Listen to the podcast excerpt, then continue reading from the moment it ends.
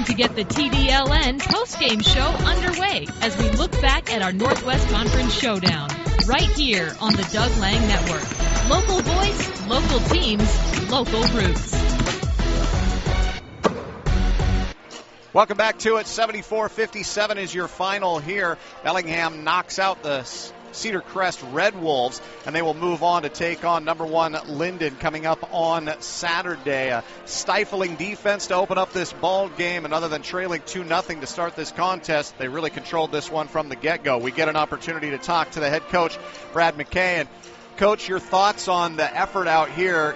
You, said, you know what, my guys are ready to go. We, we didn't know what we were doing here the last couple of days, and you guys really came out in kind of a, I think the best way I could say it, focused frenzy defensively out there on the floor. Yeah, you know, we didn't do anything special. We didn't really go and trap or anything, but we tried to lock guys in and made them kind of feel uncomfortable. And I think that we had a good game plan for each of their players in terms of who we should let shoot and who we could, you know, maybe take the bounce away from.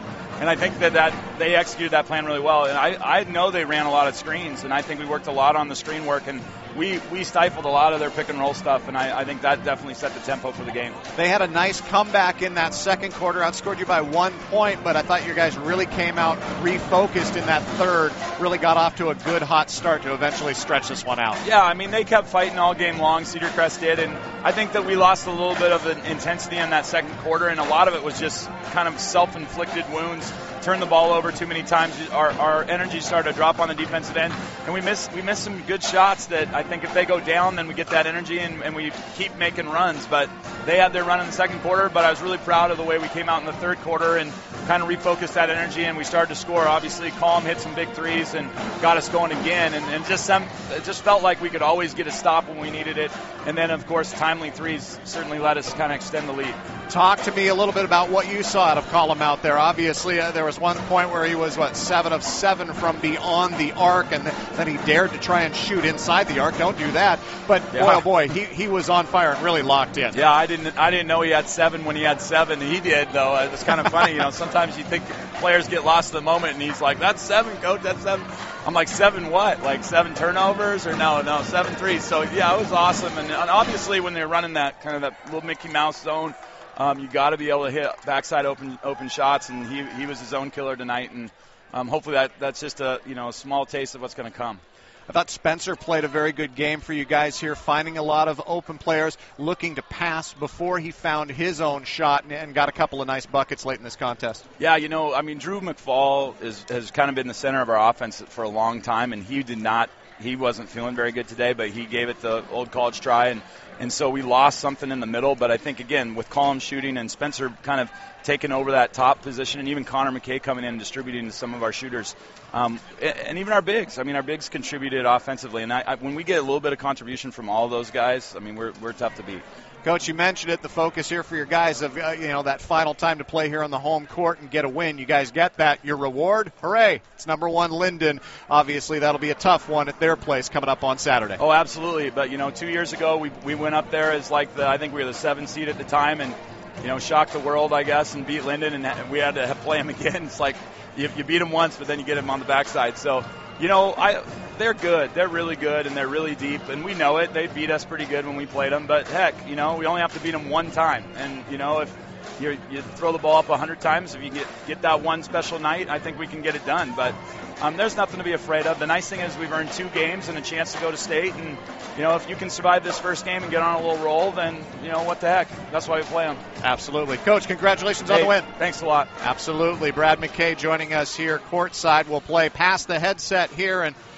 Colum Schaefer will join us here after a, a, great performance. He is right. Coach said he didn't know, but you knew. Seven three balls on the night. What was it like? I, I mean, you had to have felt like you were locked in out there.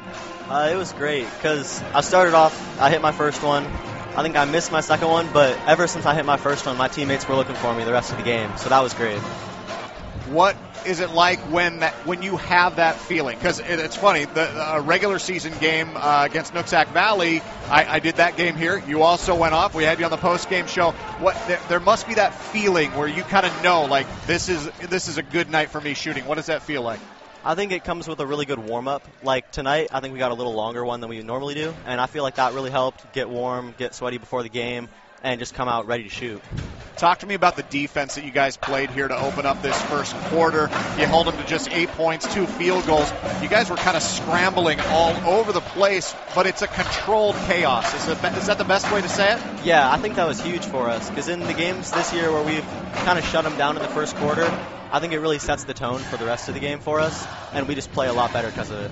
What does it mean to get a win here on the home floor? Yeah, now it's at least two more games, a very tough one upcoming, but what's it mean to, to win this loser out contest and, and keep the season going?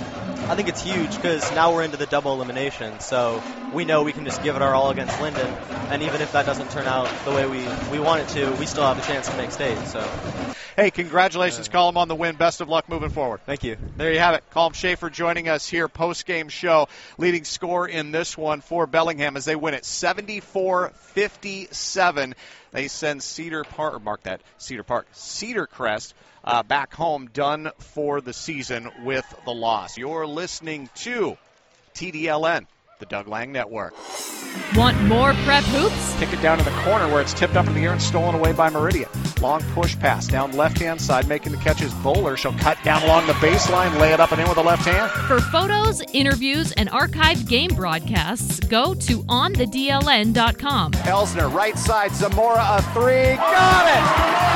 Christian Zamora flashes the triples on both hands and then puts them into the holster as he runs back down the other way. The Doug Lang Network. Local voice, local teams, local roots.